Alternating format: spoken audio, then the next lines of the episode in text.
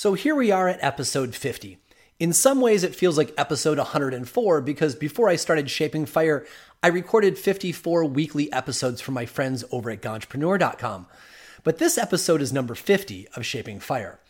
The Shaping Fire show is in its third year, and some folks ask me why there are only 50 episodes, which works out to about two or so a month.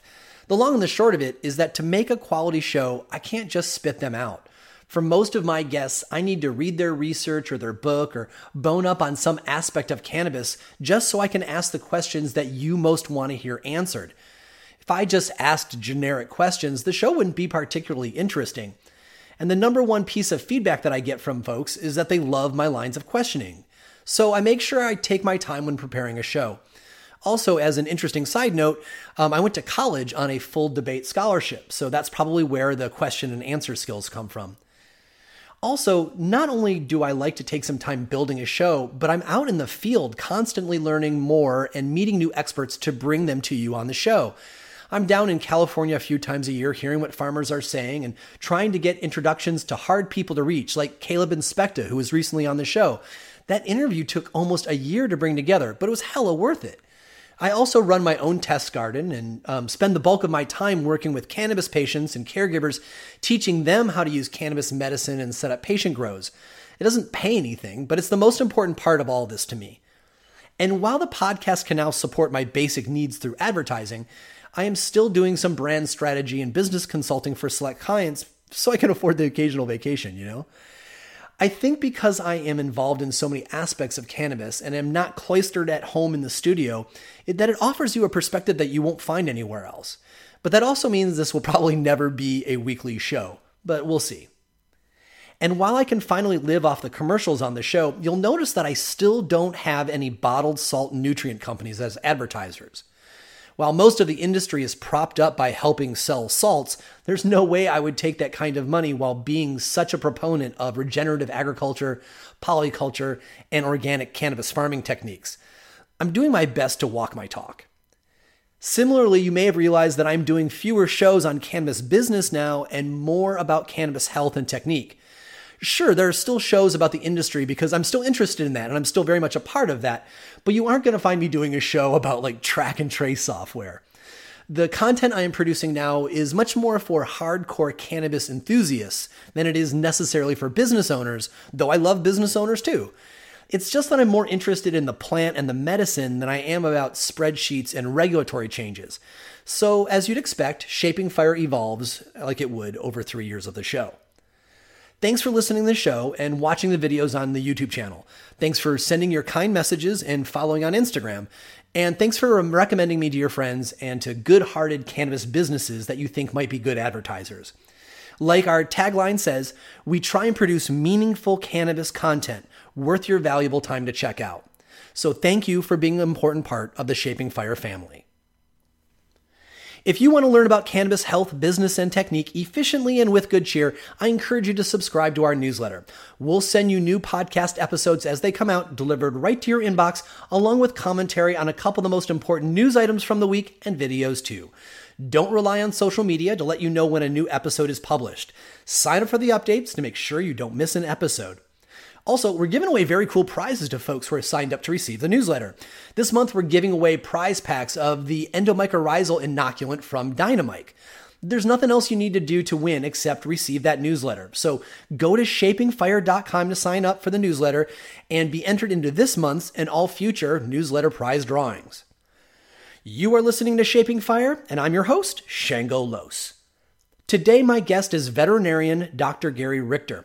I had the pleasure of hearing Dr. Richter speak at Emerald Cup a while back and have been excited to have him on the show ever since. Gary is a holistic veterinarian and scientist with a practice in Oakland, California. While Gary cannot legally use cannabis in his practice, being in California means that he had to research cannabinopathic medicine anyway just to answer the questions of pet owners. He has become a national expert and is a sought after speaker, and he's also a really nice guy. Today, we're going to talk about in detail the use of cannabis with pets and livestock. Welcome to the show, Gary. Thank you. Great to be here. So glad you could join us. So let's start at the very basic because You know, we talk about cannabis medicine on the show all the time. And one of the key aspects of cannabis medicine, of course, is that it um, interacts with the human endocannabinoid system. And often when we talk about cannabis and pets, people are often surprised that, oh, an animal has an endocannabinoid system too. And I generally explain to them that, that you know, all mammals do uh, to varying degrees. And, and people are surprised about that. When you talk to people about the endocannabinoid system and their pet, kind of explaining to them how it works uh, for the pet instead of the human, how do you go ahead and explain that to folks? Yeah, that's a really good question. I mean, you know, explaining the endocannabinoid system can get um, can get tricky even when you're when you're trying to explain it to medical professionals because you know remember uh, very very few medical professionals be they physicians or veterinarians learned anything about the endocannabinoid system in medical school either um, but but you know the way I approach it is is is you know the endocannabinoid system it is a system of neurotransmitters that are present throughout the body, both in the central nervous system as well as in the rest of the body. And and and while we could talk for days about all of the various uh, all of the various actions and and physiologic responses that are caused by the endocannabinoid system, the overarching message is that the endocannabinoid system is designed to promote what is called homeostasis which means balance within the body. So whether you know whether there's some sort of physiologic stress, an illness, an injury, uh, emotional stress, the endocannabinoid system can help balance all of that out and keep the body on an even keel. That's fantastic, and and I think it's interesting too the idea that it, that that the endocannabinoid system is constantly bringing any system that is running hot or running cold back to the center. And I think that's interesting because people say, how can cannabis potentially help so many different things? And I tell folks it only really helps one thing. It helps your endocannabinoid system. It's just that ha- that happens to have its fingers in everything. Sure. Yeah. I mean, it's it, it's almost like um, it's almost like when people talk about stem cell therapy and and and stem cell therapy being able to treat this incredibly wide range of medical conditions. It's because it's because stem cells are really at the root of of of of what cells can be in the body, and therefore they can address so many different body systems. And and while endocannabinoids are clearly not stem cells, it is similar in the sense that the endocannabinoid system touches almost every system within the body, and therefore there is the potential uh, to utilize the endocannabinoid system and and phytocannabinoids to to positively affect those systems. Um, I think that in many cases, pet owners are pretty darn sophisticated, and with access to the internet, a lot of folks are doing uh, their research before they even go to the doctor's office. I was curious, you know, when people come to your office, and, and I know that you don't recommend cannabis in your practice because of the laws in California, but people constantly come to you asking about it, which kind of forces the question, you know, uh, to to to be answered. And do you find that people generally already know that their their pet has got an endocannabinoid system, or is is that very advanced for just about everybody you talk to coming in? You know what? I think a lot of people that come in, while they may have seen the term endocannabinoid system somewhere, either on the internet or or wherever. Um, they don't really have a firm grasp on exactly what that means or how it applies. Um, but what they do know is that there is the potential for cannabis as medicine to help their pet. And while many of them may not be concerned with the with the specifics and the science of the why, uh, they certainly are concerned with what can I do to help my animal. Yeah. Um, you know, sometimes people will come to me and they'll be talking about pets and they'll say, you know, I understand there's this thing called endocannabinoid deficiency. And, you know, they, they've often read Dr. Ethan Russo's papers about endocannabinoid deficiency in humans. Sure. And they're all like, you know, how do I tell if my, my animal has got endocannabinoid deficiency? And, and I usually tell them, you know what, there's not even tests for that in humans. What do you tell them? Well, I, I, that's that's pretty much the the long and the short of it. I mean, even even for people, I mean, uh, you know, Ethan Russo's paper on on endocannabinoid uh, system deficiencies, which is a fantastic paper. Um, you know, a lot of it is speculative. Mm-hmm. Um, you know, because we're really we're really at the very, very early stages of, of understanding the, the more subtle nuances of, of, of how the endocannabinoid system works. And there's certainly no diagnostic testing on the veterinary side to be able to measure endocannabinoid tone, if you will. Mm-hmm, mm-hmm. And that actually kind of feeds into kind of a general theme today that we're probably going to run into a bunch of times, which is these studies haven't been done yet. And so a lot of the insight that you're going to be offering um, is is based on kind of a combination of anecdotal evidence, your intuition, uh, you know, stories that you've heard come back to you, and and you know your your very experienced hunches. And uh, and I know that you know you you you said that you'll point those out when they're more hunches than anything but I think it's important for people to realize real clearly up front that these studies generally have not been done but people are asking so many of these questions that we decided to go ahead and do an episode about it kind of like the the the, the state of the art like you know the the best we know so far yeah, you know, and, and that's true. And and but one other thing to to mention is there's certainly a lot more clinical data out there uh, regarding cannabis as it as it affects humans from a medical perspective. And while clearly a person is not a dog nor nor nor a cat, um, you know, they are all complex mammals and they all have an endocannabinoid system. So while we may not be able to necessarily, you know, draw direct correlations from one to the next, there's enough similarities here to where if we have reasonable scientific data on the human side, there is an expectation that we would see similar effects on the veterinary side. Awesome. Yeah, that's a really good clarification. There are there are a lot of uh, very reasonable similarities and jumps that we can make, and we'll probably be doing some of that today.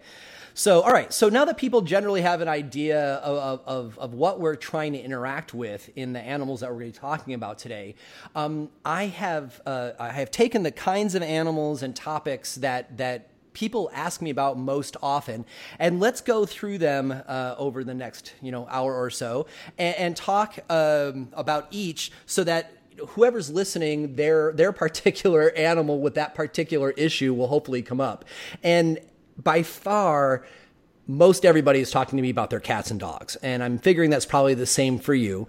And the number one question I get is my domestic pet is getting old and their joints or arthritis or they're just not they don't have the the same get up and go because it hurts for them to get up and go and oh. people are asking me all right so they, they often come to me for the cbd and and then we often talk about the T, we talk about THC instead for the anti-inflammatory. So when people are talking to you about um, simple joint pain for a house pet, what kind of guidance do you give them, or what kind of perspective do you set them up with? Well, um, you know, as it pertains to cannabis, that that happens to be one of the areas where we do have a little bit of scientific data on the on the veterinary side.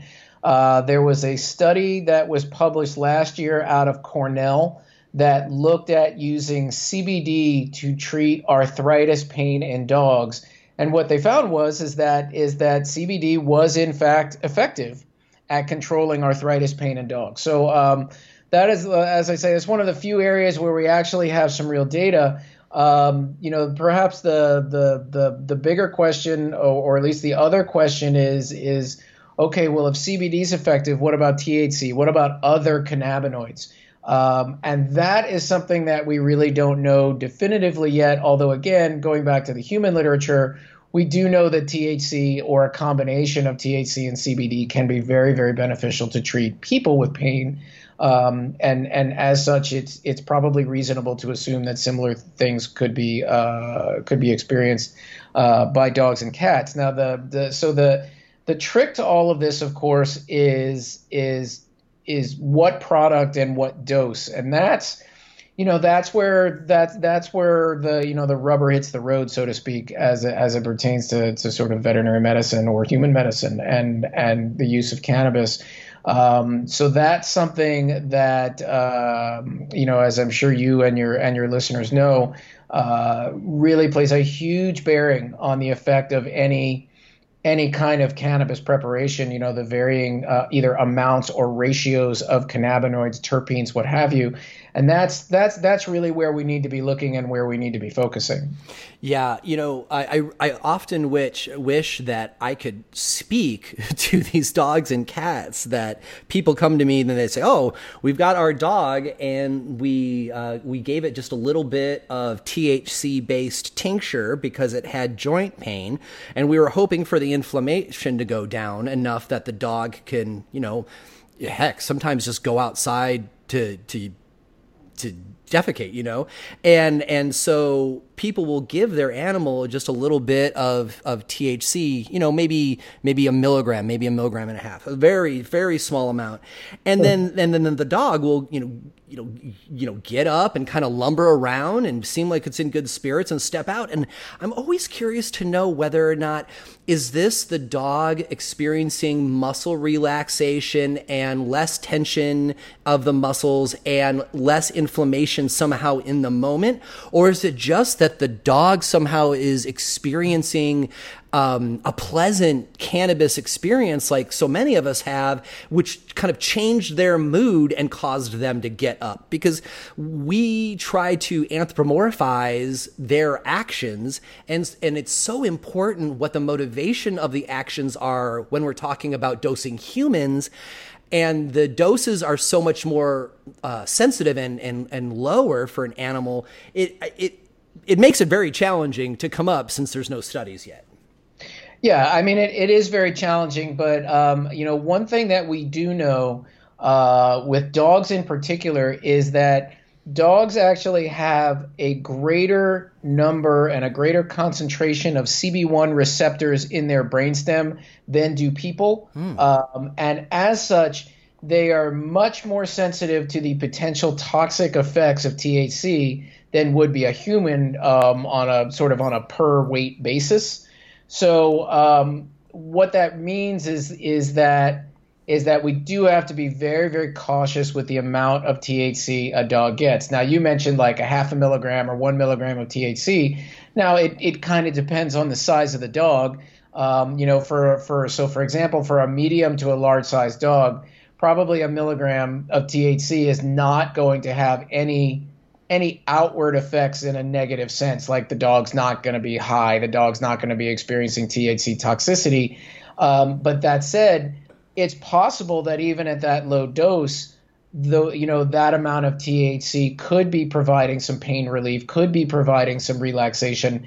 As you say, I mean, it's very difficult to get any kind of direct feedback from a veterinary patient. So all we really have to go on is is how they're acting, how you know how they're moving around um, because you know from the dog's perspective, there is no placebo effect here. Now, certainly, as a human perceptual issue, we we may read things into it that aren't there, and that you know that has a, pl- a placebo effect in and of itself. But you know, if the dog is unquestionably doing things that it otherwise wasn't doing, the only ex- explanation for that is because they feel better. Yeah, yeah, that makes sense.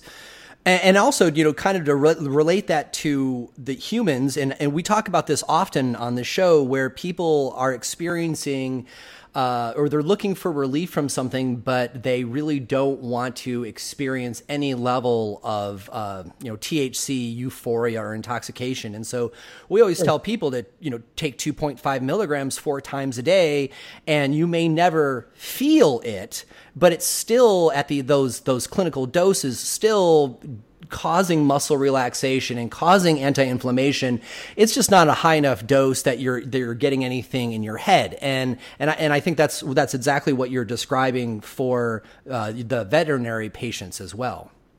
Yeah, you know that's that's very true. As uh, you know, when I speak to groups of pet owners or groups of veterinarians, I mean, I very frequently tell them that that it is just like with a person it is absolutely possible to put an animal on THC and have them not be high.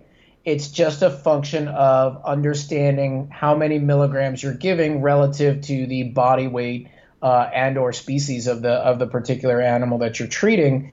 Um, and and to go along with that, you know, therapeutic dosing. So so you know doses of say THC that have a positive effect medically speaking do not have to be psychoactive doses. There's plenty of space in the in the in the therapeutic dosing window that are well below whatever would cause psychoactivity in a human or an animal, and you can still get benefit from it. I mean, look at all these people that are out there that are that are functioning members of society that rely on cannabis, uh, you know, to get through their day um, because they have pain or anxiety or whatever it is that they may have. Um, you know, those people are not walking around high.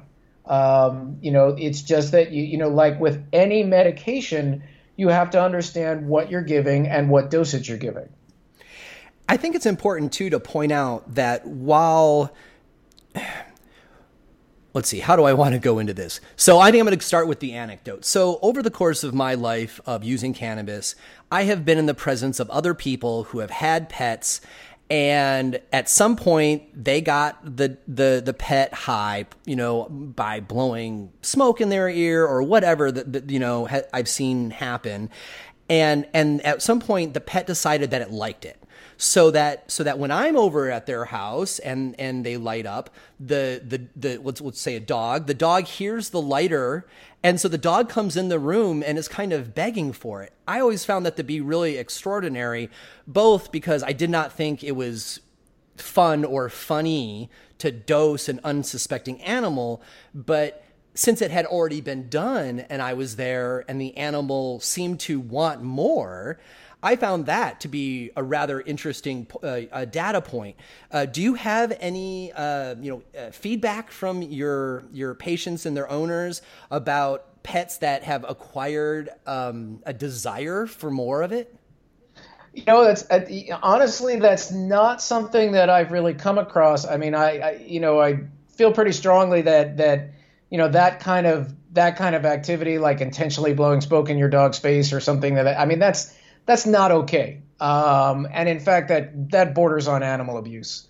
Um, you know, partially because you know these animals are not equipped nor aware of what's coming from a psychoactivity standpoint, and also because you know what I mean. Inhaling smoke is not necessarily good for anybody, um, and it's certainly not good for dogs and cats. And if you know, and if if if cannabis as medicine is something that they benefit from, and and one could speculate you know what, if that individual dog seems to seek it out, maybe there's something that dog is getting from it medically speaking. Mm-hmm. You know, maybe something hurts less, or maybe they just generally feel better. And if that's the case, then then you know that's when it's time to investigate a more responsible use of medical cannabis rather than what I would de- what I would describe as irresponsible use of recreational cannabis. Yeah, right on. That makes sense to me. So, so we talked a little bit about the potentiality for um, the use of both CBD and THC to decrease, you know, pain and joint pain and just general body aches of a of a older uh, domestic pet. Uh, people have started writing online that they're using CBD to rebalance the endocannabinoid system so their pets um, don't have allergies. And and I've never run into this with an animal before, so I don't know how I would know that my pet has an allergy, what it's to, and then to choose to treat it with CBD. But um, what do you what do you have uh, in that category? You know uh, of all of the things that I've seen animals benefit from cannabis for, I mean, allergies is not it's not at the top of the list. Um, you know, you know, as as we have mentioned, I mean, cannabis in its in its many forms, it does have anti-inflammatory properties. It does have sort of overall immune system and body balancing properties by virtue of of uh, promoting homeostasis, as we discussed before.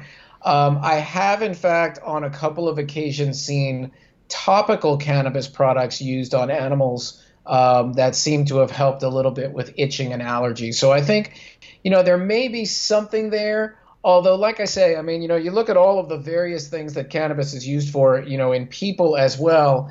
And, you know, I mean, treating allergies is, you know, is not super high on that list of things. I think there are, there are, there are other options out there, both natural medicine wise and, if necessary, pharmaceutically speaking, that probably would work a little better.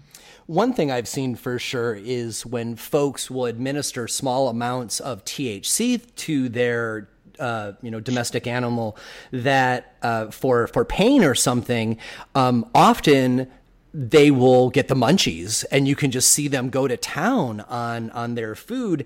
And and people are often uh, overjoyed because like oh my gosh the, the the animal had had so much it was in pain and they weren't getting a lot of movement and they didn't even want to go over to their food bowl. And now suddenly there's movement and they just totally cleaned out the bowl. And so they they kind of help bring the pet back to health by by leaning on what I'm assuming is going to be the myrcene in the in the THC preparation. Um, are, are, have you seen that taking place in your practice?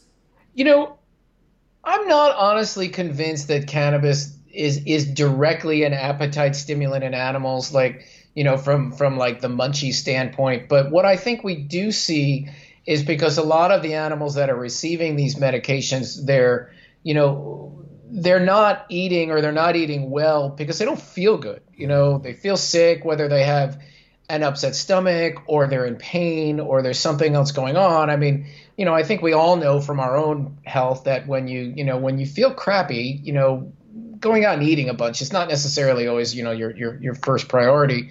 Mm. Um, and I think what happens with these guys is oftentimes we see them eat better because they feel better.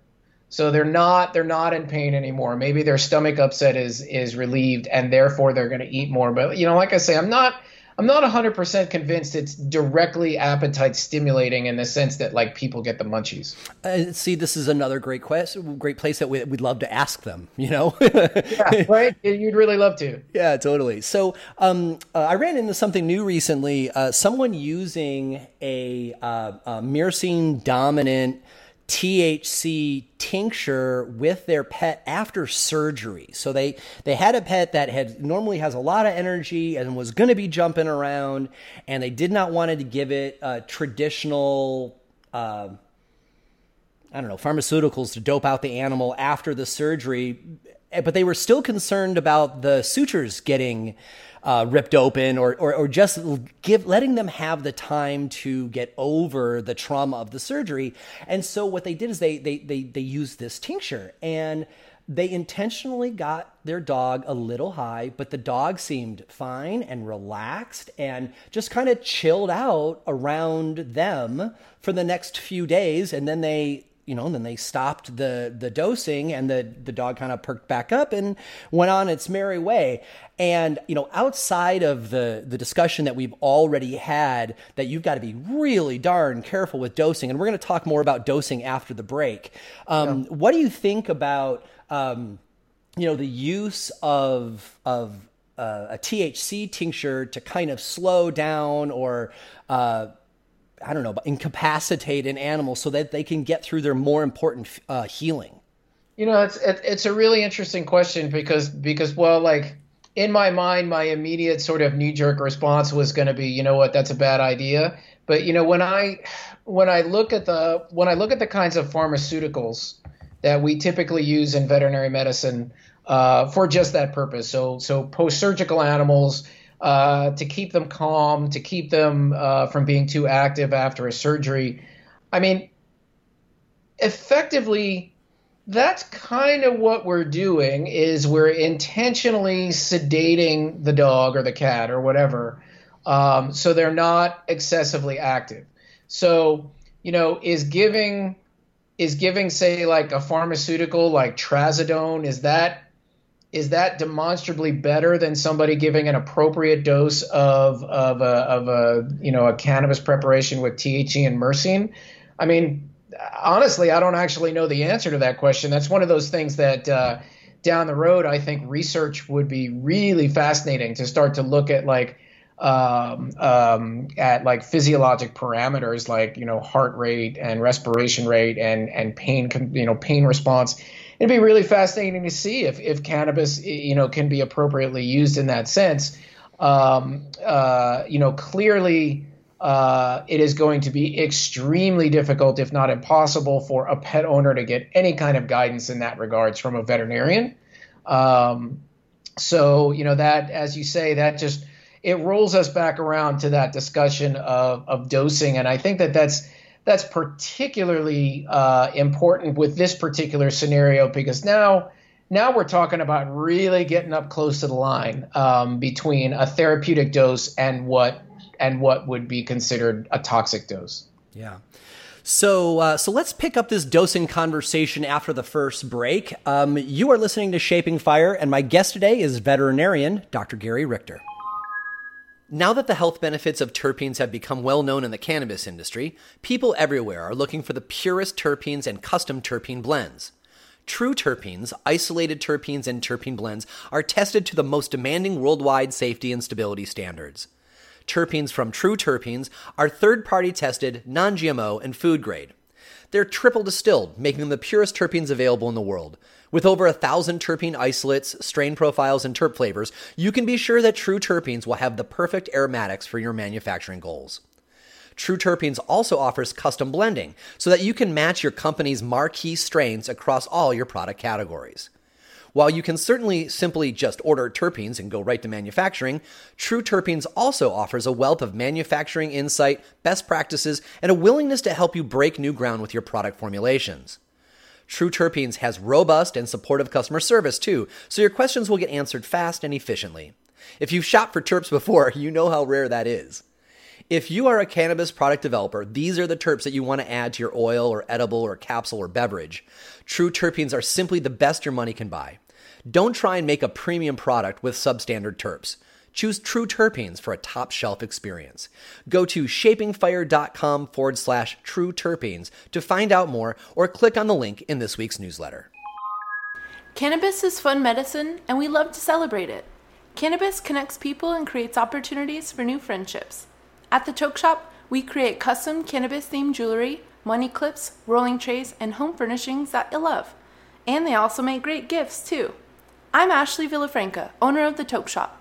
I came to cannabis as a patient seeking an alternative to the pharmaceuticals being pushed at me for chronic pain and fibromyalgia. I realized that not only was cannabis a huge help in controlling my symptoms, but I found cannabis to be wonderfully social too. Cannabis makes friends.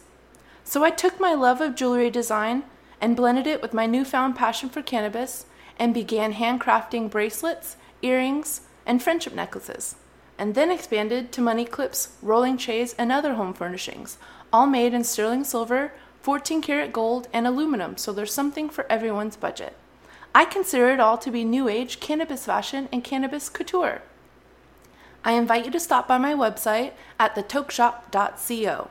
At thetokeshop.co, you'll find a wide array of attractive and fun cannabis items starting at only 10 bucks. And if you're fancy, there are very fine luxury pieces as well. And I'm always happy to do custom orders with your name or a particular theme. Come check out my array of items hand stamped with terpenes, cannabinoids, and other cannabis themes.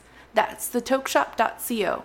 Thanks. Welcome back. You are listening to Shaping Fire. I'm your host, Shango Los. And our guest this week is veterinarian Dr. Gary Richter. So before the break, we were talking about the importance of making sure you get the dosing right. And, you know, this is true of humans as well, because you can very easily move somebody from uh, a dose that's going to help them to an over medicated dose that's going to have them, you know, potentially upset for an hour or so. And we never want to do that with animals because they don't know what's going on to them and they trust us to take care of them uh, the best way that we can. Um, but it's hard because most people don't know how to even dose humans properly. Um, and so when they're trying to apply the same you know, lack of experience to their pet, things can um, get into trouble real fast. So, Gary, during the first set, you were talking about how uh, uh, dogs have gotten more CB1 receptors, and so they they have a faster uptake of cannabinoids. And uh, I often explain that to people. It's like the difference between taking an edible versus um, hitting a joint. When you inhale a joint, it goes to your lungs and it goes immediately in your bloodstream and it hits you all at once. And that's why you feel stoned faster. Whereas when you take an edible or a capsule, it takes a longer time to be processed through your body and it comes on a little more slowly. Well, with what you educated us about earlier about the CB1 receptors in dogs, that tells me that we've got to be even more careful than I thought we needed to be. So when you're talking to people about figuring out dosing, what do you tell them when they when they're trying to weigh like how do I know how many CB receptors my pet has got versus dog weight? You know, th- these are these are unknowns at this point. So how do you how do you help bring somebody through it? Yeah, you know, I mean, the, the, the I think the there there's a couple of uh, a couple of hard and fast rules in this regards, and and you know, if I were say speaking with a group of pet owners or or or, or educating veterinarians on on you know ways that they can think about using cannabis in their practice, uh, you know, the two things that I think are important to remember as it pertains to dosing um, is number one, um, you know, it, it's it, it all it's all about body weight. Uh, it's all about the body weight of the animal. Um, so you know, it's interesting when you look at uh, when you look at dosing for humans. Very commonly in the literature, you'll see you know this drug X number of milligrams per adult human male or human female. Um, but there's so much variability in sizes of adult dogs. I mean, you can have a, a, a one pound Chihuahua or a 200 pound Great Dane. Um, so so knowing how much the patient weighs is, is got to be step one. And step two, um, as as we often say, even when it comes to human medicine, it is very much a start low and go slow kind of approach. Yeah. So you know, we start them at we start them at a dose that that we know is going to be safe and is very unlikely to cause any sorts of side effects, and then slowly over time we increase that dose until we get to un, until we either get to a therapeutic effect that we're looking for or we've gone so high that we're now seeing side effects that we don't like in which case we may need to think about a different medication. And that's why it's important to go slow because that you know, if you're going to go step, step, step, and like let's say that it's the fourth step where you're starting to see adverse reaction, you don't want to be taking big steps so that there's a big adverse reaction. You want it to be very, very subtle so that you can read your uh, animal's body language and then realize, okay, this is this is our threshold point here. And so uh, again, it's it's important. What would you call a, a a, a small step? Are you talking about increases of like a half a milligram? Well, again, I mean, it, you know, it's it's it's hard to say on a per milligram basis because it depends on the size of the animal. So, you know, I might look a little bit more from a percentage increase mm. uh, rather than per milligram. Um, you know, so probably you know a, a safe thing to start with would maybe like like a twenty percent increase on a weekly basis. Um, and you know what people need to kind of look out for is is if if as they're ramping that dose up, if they give if they give an increased dose, and and the pet looks you know they look a little glassy eyed, they look a little out of it, they're sort of staring off into space, then probably that means we need to back off the dose um, somewhat.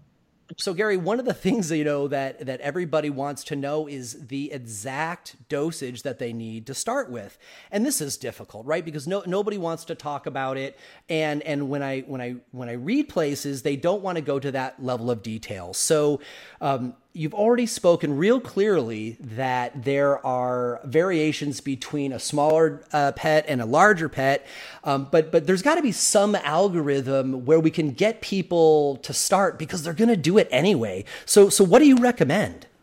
Yeah, you know, I mean that that is true, and that is that is invariably one of the questions that almost all people who are looking at cannabis for animals have, um, and quite rightly so. Uh, so, you know, to start with, as it pertains to dosing, to start with CBD, um, and and I'll start with that because we actually do have some some research information here. The study that I was mentioning a little bit earlier that came out of Cornell looking at dogs with arthritis, as well as another study that came out of Colorado State University looking at dogs with epilepsy, so treating seizures with CBD.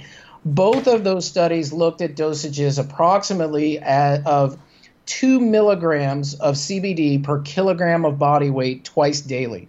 So, you know, as a doctor, um, all of our, we sort of think in, in terms of milligrams per kilogram when it comes to dosing. But what that really translates to in, in plain English is about a milligram of CBD per pound of body weight.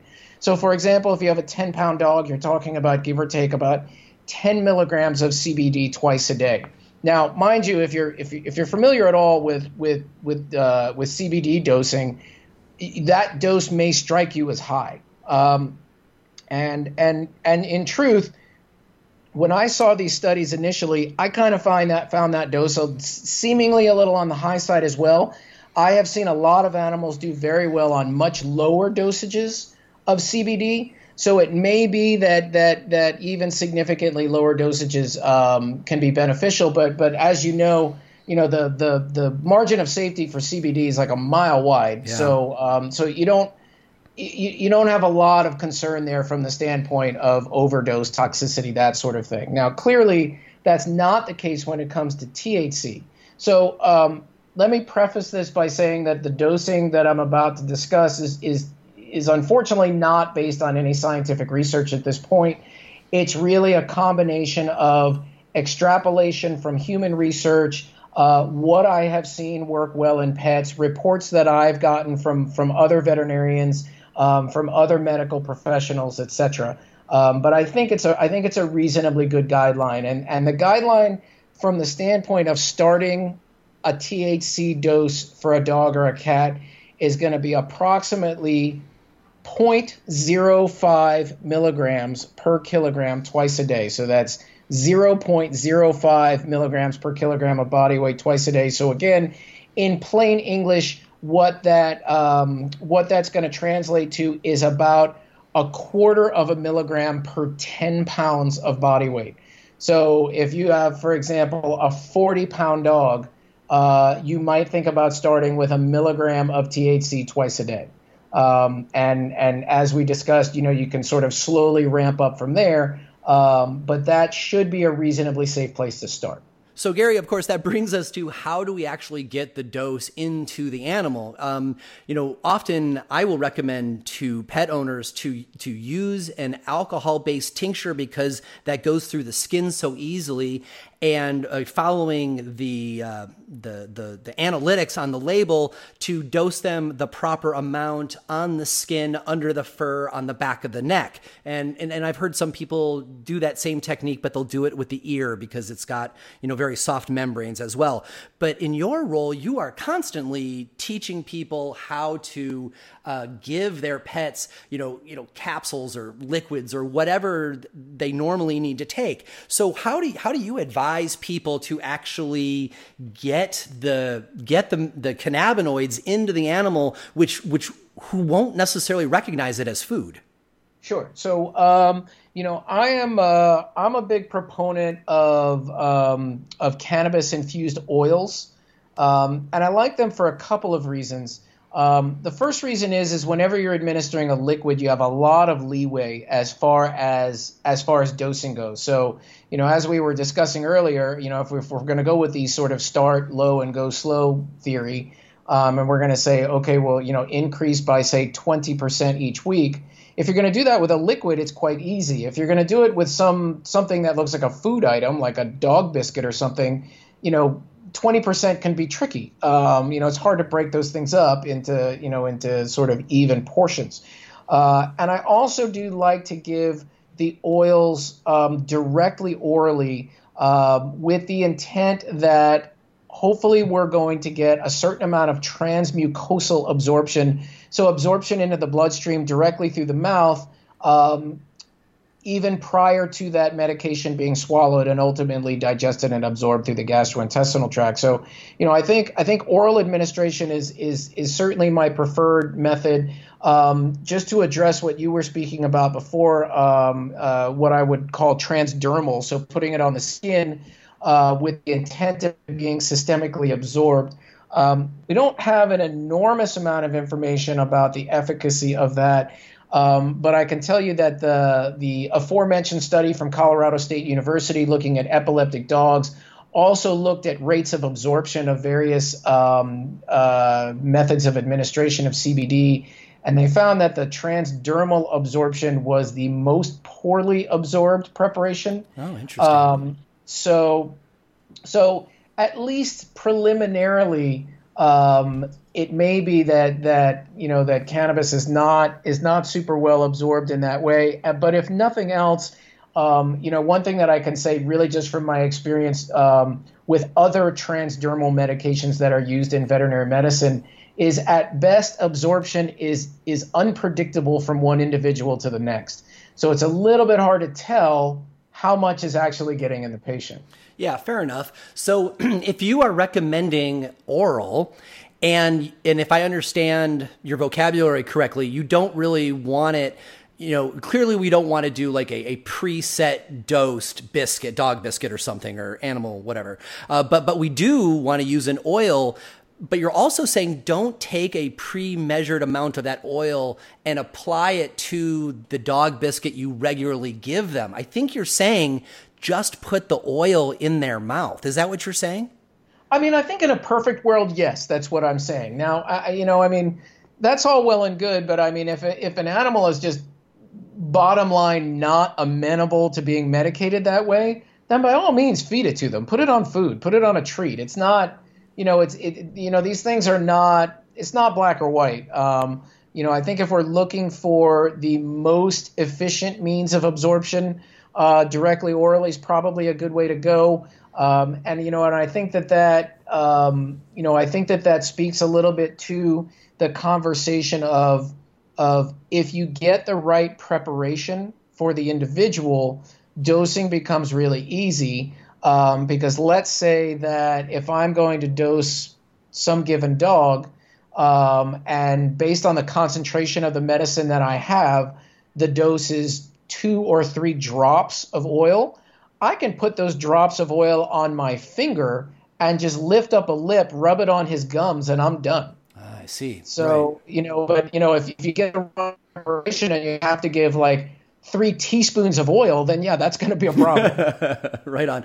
And it's always important, I think, when when just, just like interacting with human patients, when you have an animal patient, they have got a life experience too, and and we want to make sure that we create a a healthy experience for them so they don't want to resist uh, being handled and medicated and and who knows you might have an experience like we talked about earlier where the animal realizes that after I get rubbed with this oil on my gums, my pain decreases, they may end up being like all in, like I'm in favor of this.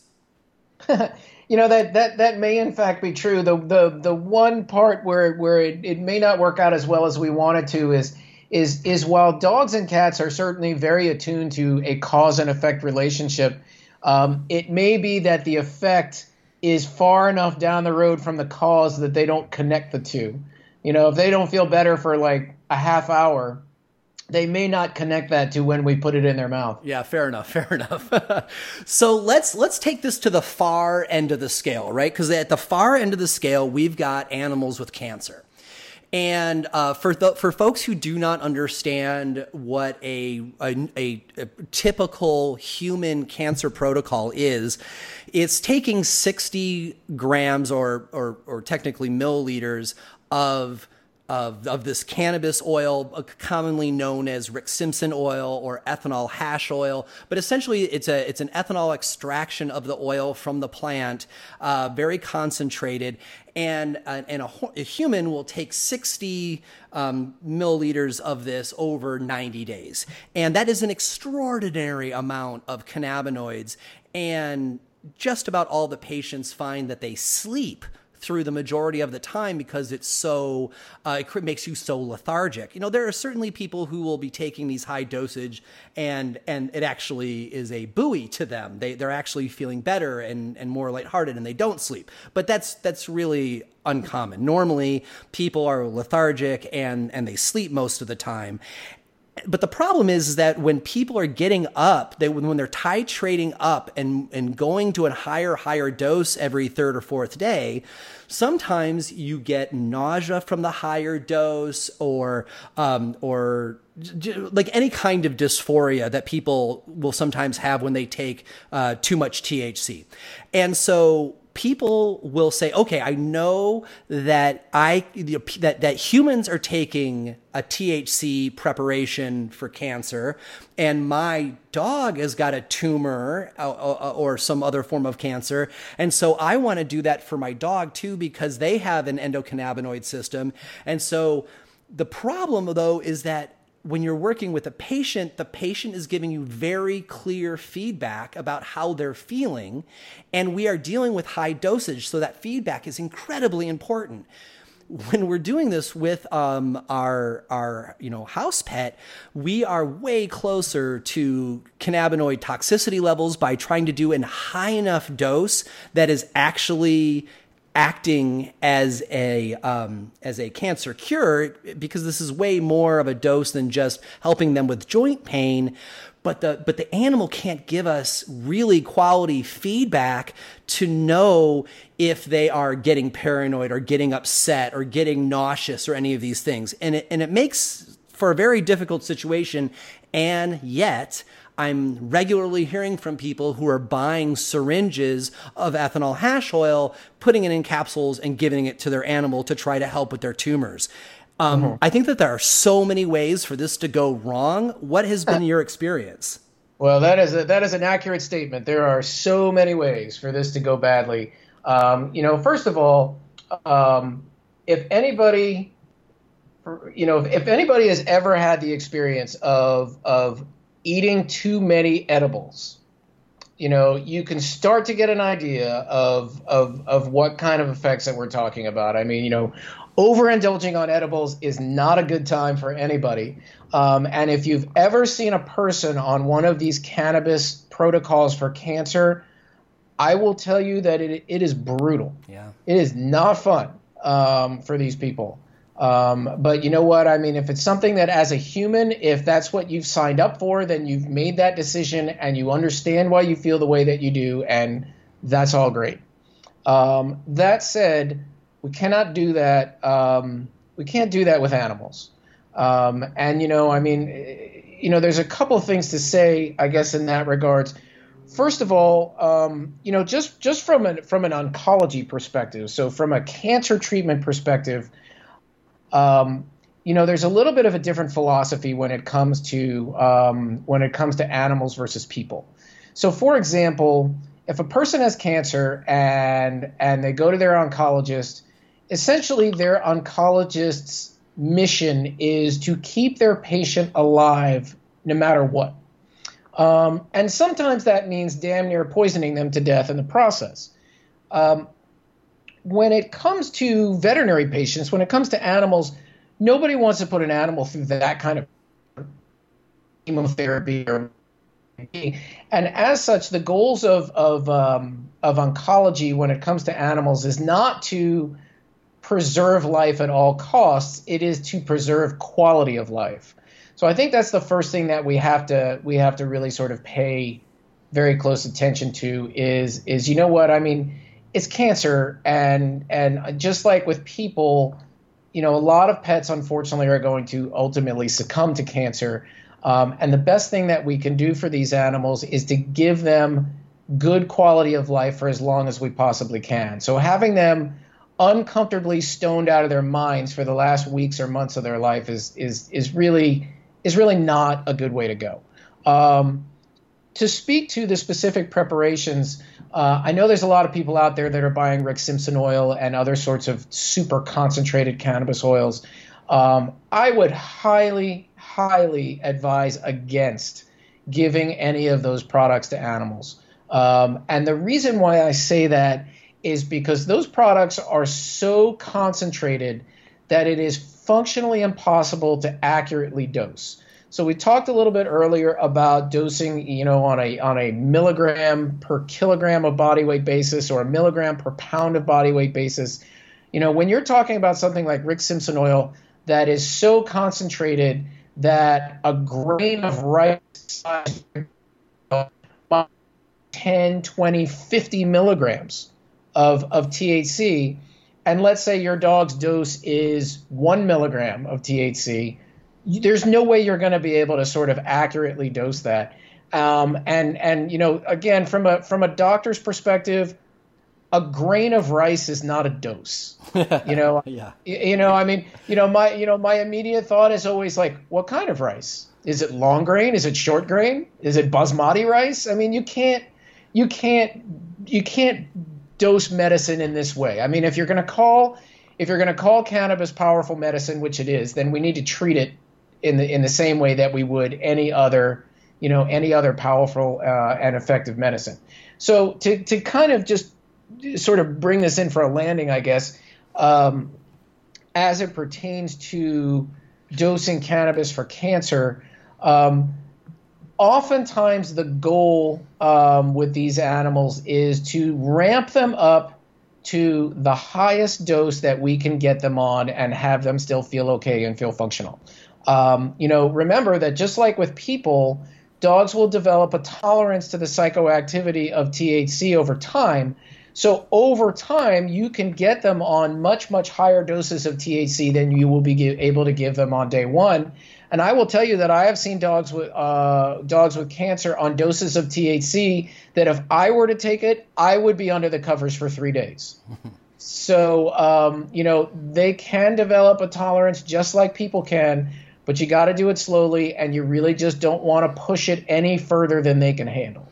Right on. Thank you, Gary. This is this has been a great set. I'm really glad to be able to get this level of specificity on dosing all together and in one place. So it's time for us to take our second short break and be right back. You're listening to Shaping Fire, and my guest today is veterinarian Dr. Gary Richter. Did you know that Shaping Fire has a fabulous YouTube channel with content not found on the podcast? When I attend conventions or speak or moderate panels, I always record them and bring the content home for you to watch. The Shango Los YouTube channel has world class speakers, including Kevin Jodrey of Wonderland Nursery, talking about breeding cannabis for the best terpene profile, Nicholas Mahmood on regenerative and polyculture cannabis growing, Dr. Sunil Aggarwal on the history of cannabis medicine around the world. Ben Cassidy of True Terpenes on using terpenes for health in your everyday life, Reggie Gaudino of Steep Hill on the cannabis genome, and Jeff Lowenfels on the soil food web. There are several presentations from Dr. Ethan Russo on terpenes and the endocannabinoid system, and even my own presentation on how to approach finding your dream job in cannabis and why we choose cannabis business even though the risks are so high. As of today, there are over 100 videos that you can check out for absolutely free. Go to youtube.com forward slash Shango or click on the link in this week's newsletter. As a listener of Shaping Fire, you already understand the importance of living soil when growing cannabis. When you have active microbe communities in your substrate, you go way beyond simply fertilizing with nitrogen, phosphorus, and potassium. Having active microorganisms in your substrate supports vigorous plant growth throughout the plant's root zone, making for higher yields and thriving flowers. Mammoth P is the first organically derived microbial inoculant that focuses on your plant's nutrient cycling processes to release soil phosphorus and other micronutrients from their bound forms, making them more available to the plant. Increased levels of phosphorus will also keep internodes shorter and focus your plant's energy on bud production. Not only that, but the microbes act as a defense shield for the plant's rhizosphere by outcompeting potentially harmful pathogenic microbes. Pretty cool, right? Mammoth P not only unlocks the nutrients in your soil, but it also helps protect your plant from disease. Mammoth P's beneficial bacteria act like microbioreactors, continually producing enzymes that release nutrients.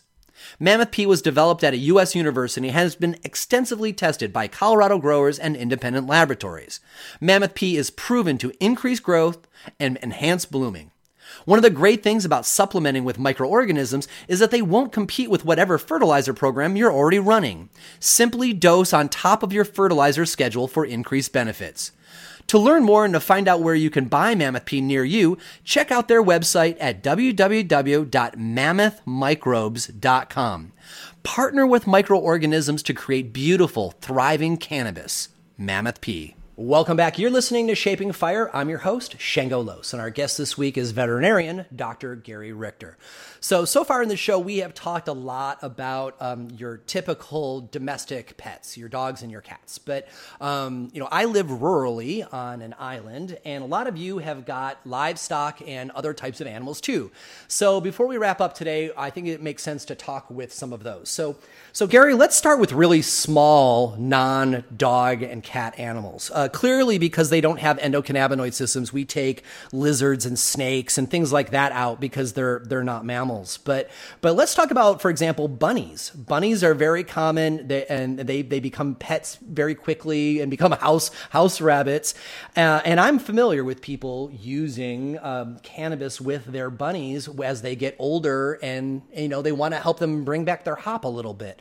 So so what do you think about um, about small mammals and the difficulty with dosing them at such a low amount?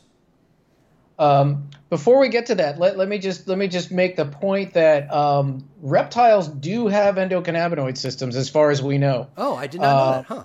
and in fact, um, you know, the endocannabinoid system is fascinating in the sense that that you know, if you look at the the types of animals that have an endocannabinoid system, evolutionarily speaking, you're going back millions and millions of years. I mean, there are um, there are marine invertebrates that have an endocannabinoid system. Wow. So um, so so I mean, most complex animals that you can think of have some form of an endocannabinoid system.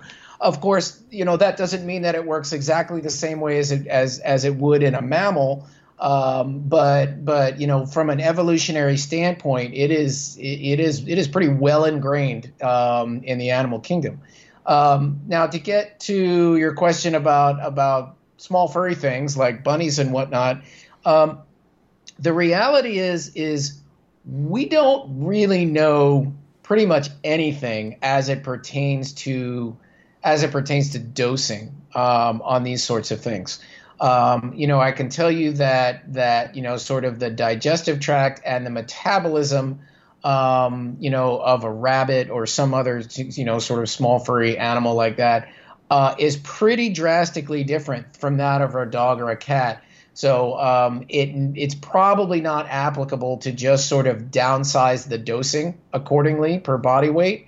Um, you know, as a rule, um, you know, a lot of these animals are significantly more sensitive to pharmaceuticals than um, than um, than say would be a dog or a cat on a on a per pound basis. So odds are the dosing is actually going to be lower um, uh, than people might think. Um, you know, I think from a safety perspective um, you know, if if somebody had like an arthritic bunny or a bunny that had like back issues or something, they could try a little CBD. Um, I think quite safely um, and see if that helps. I'm not aware of any medical issues that uh, that have come up as far as that goes. Um, with regards to something like THC, like I say, I mean, there's just there's just no information out there to even have a even have a clue um, about where to start from a dosing perspective. So let's go the other direction. So I live on an island that is very equestrian heavy.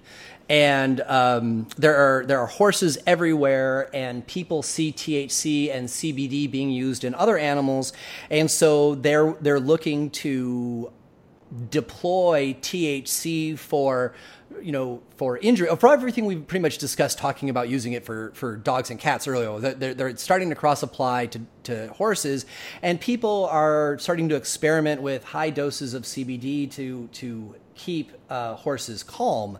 Um, but these are huge animals uh, with a pretty significant different uh, kind of system, right down to how they how they process their nutrition. What are your thoughts on on using THC and CBD and the and the other novel cannabinoids on these these larger livestock animals?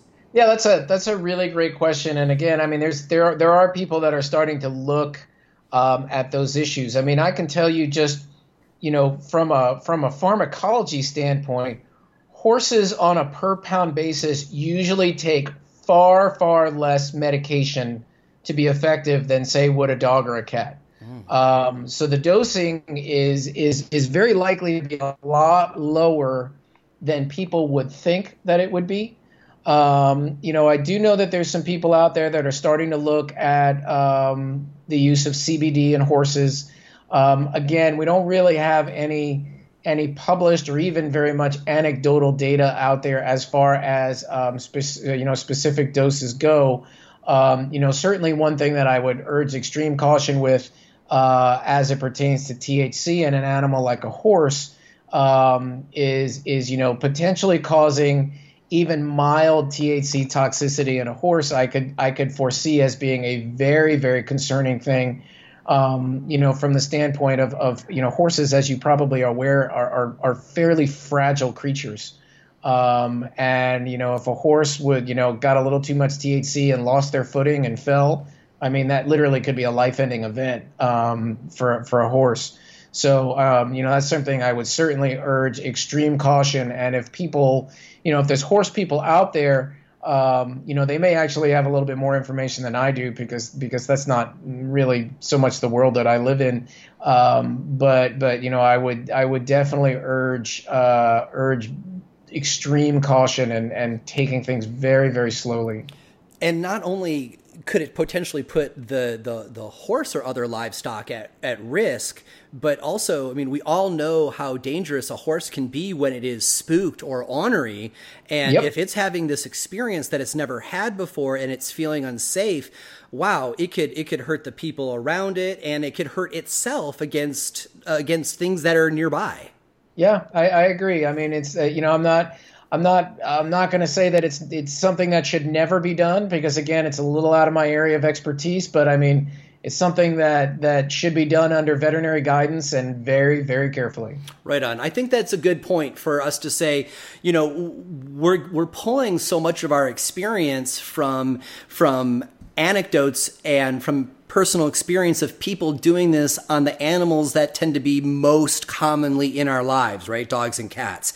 And and as we as we work our way out to smaller animals like rabbits and larger animals like like horses and cattle, the the number of data points that we have even anecdotally get less and less and less. And so if you're working with animals at either end of the scale, don't think that you can just take the the dog or cat dosing uh, algorithm and just apply it to these other animals. Right. Yeah, you're absolutely right. Yeah. So uh, let's have a let's have a little discussion about topicals for these animals because um, uh, topicals are nice because it, they generally keep the dosing pretty low, and uh, certainly CBD um, uh, topicals for for you know psoriasis and dermatitis and these these other types of skin issues certainly are great for animals. Um, my question, which is pretty basic, is how do you use a topical with an animal with fur? Well, it's tricky. Um, uh, you know, it's tricky for two reasons. The fur is certainly one of them, and you know, if there was an area of skin that that you know seemed like it really warrants a topical, then it may be that that area needs to be shaved, um, because otherwise, I mean, I think, you know, I think a topical would be uh, would be difficult. Um, I have seen some products out there that are essentially just alcohol extracts that are that are packaged as a spray so it may be that you know you might be able to you know get good skin contact um, with a spray uh, even without shaving. Um, you know, and there are certainly endocannabinoid receptors in the skin and the hair follicles. So I mean, I think there's absolutely medical application there. The flip side of it, um, the other thing that we have to be concerned about is that you know what, anything that you put on an animal skin is liable to get licked off. Oh. Yeah. Uh, um, and that's a real issue, um, particularly if you're talking about a topical product that has THC in it. Um, because again, now we have to think about well, how many milligrams of THC is this dog ingesting?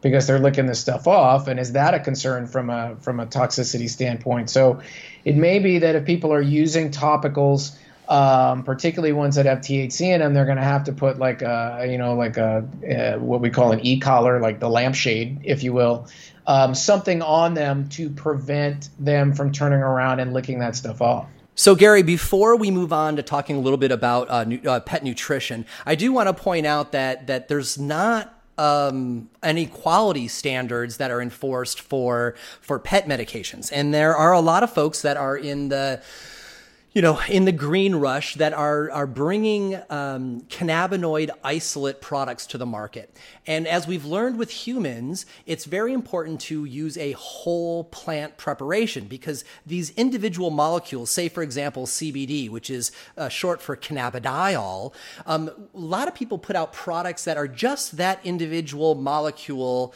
uh, in some kind of vehicle, and they and they suggest that it might work, just like all the studies say. And yet, m- the vast majority of the studies are all focused on whole plant preparations, meaning you do a whole plant extraction, and you not only have the cannabidiol there, but you also have the other novel cannabinoids, the the the, the the, and all the other um, parts of the cannabis plant that that are found in the in the trichome oil there also. And they work together to, to do what's called the entourage effect. They work together as a, as a complex lock that unlocks the endocannabinoid system. Well, unfortunately, there's a lot of people who are bringing products to the market that are just these individual molecule isolates. And so my question for you is, um, do you find that whole plant preparations are preferred for animals just like they are for humans? Uh, you know, that's a it's a really good question, and and you know that is certainly um, that is certainly something that um, certainly something that comes up a lot. Um, because as you say, I mean, there's a lot of people out there that are looking to make money um, in the cannabis industry, and and you know certainly CBD isolates are are are certainly one of the things uh, that are out there. You know, I um, in my office I practice what I would describe as integrative medicine, um, meaning that I I offer both conventional Western care but also holistic and natural medicine, and and we use a lot of herbal preparations in this office, both Western herbs, Chinese herbs, what have you. Um, and and as such, I am a very big fan of uh, of the entourage effect and of whole plant extracts. Uh, in my experience, I find that those products tend to work better um, usually than um, than isolated compounds. Um, and I think that this kind of plays out a little bit if you look at, uh, for example, if you look at reports from people who are uh, who are taking uh, medications like Marinol, which is synthetic THC. So that's basically just pure THC isolate that was uh, that was manufactured synthetically molecularly speaking, it's the same THC that you would find in cannabis. It's just that there's nothing else there. Um, and very frequently, those people will report that whole plant cannabis tends to work better for them than just the THC isolate. So, I mean, I think that I think that it bears out that these isolate products, you know, speaking in generalities, uh, do not work as well as a really good quality full spectrum extract. Very good. So, one thing that's interesting about folks, everybody, and how they acquire endocannabinoid deficiency, we generally suggest that um, uh, unless you're predisposed to it, people generally get endocannabinoid deficient from uh, from stress and anxiety and poor sleep and poor nutrition and environmental toxins and things that generally run the body down to a point that um, it's not making its own endogenous cannabinoids effectively anymore. And then we go and supplement it with phytocannabinoids from the plant. Um, but I know that you are an expert um, also on on pet nutrition, and I know we're talking about a lot of different animals today, right? But but I think that one of the key things is that if people put the care into the proper nutrition of their animals, that even if something uh, goes wrong, their their body's more likely to bring their endocannabinoid system back into balance and and and thus the other systems back into homeostasis all on its own. So outside of the use of of you know supplementing with cannabinoids, what's a perspective that you would offer to people who care for their animals just so their nutrition is high enough that endocannabinoid deficiency is less likely? Sure. So um, just to speak to endocannabinoid deficiency specifically, I mean that is a that is a very, very difficult, if not impossible, thing to really prove in any given individual. Um, so it's a it's a very difficult thing to uh, it's a very difficult thing to quantify. That said, um, you know, you can't have good health without nutrition. You know, without without appropriate nutrition, um, and you know, I mean, no matter no matter what kind of supplements, no matter what form of cannabis a patient may be taking, if they're not eating right, then they're probably not going to be healthy. And that, you know, I mean, that's that's always the first conversation I have with anybody that brings their pet into my office is is is what what ideal nutrition looks like for their pet, um, because that's got to be the foundation to everything. And so, so what do you? Is there a general guidance? Like what what I'm kind of like poking at is, um, like, do you recommend that that people uh, give their animals uh, like whole foods that they that they you know go to the extent to to make them meals? Are, yeah. Is is is uh, an animal chow sufficient? I don't actually have an opinion on this. I'm just curious, along with probably a lot of the listeners. Gotcha. So so I am very much a proponent of fresh whole food diets. So um, you know, uh, the bottom line is is that no animal or no person evolved eating highly processed foods.